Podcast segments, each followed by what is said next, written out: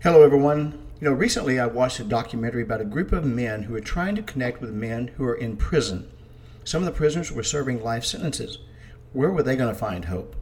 It struck me as I listened to these men tell stories of their loneliness and isolation that there was no one who cared about them. One man spoke of his suicidal ideations. But I also wonder how many people who aren't in prison feel the same way. They have no one to check on them or invite them out. They live among us, yet we never see them. Let's keep this in mind when we interact with strangers. Be kind to them. They might be withdrawn from the world. Your kindness might be their last best hope, and that is something to consider.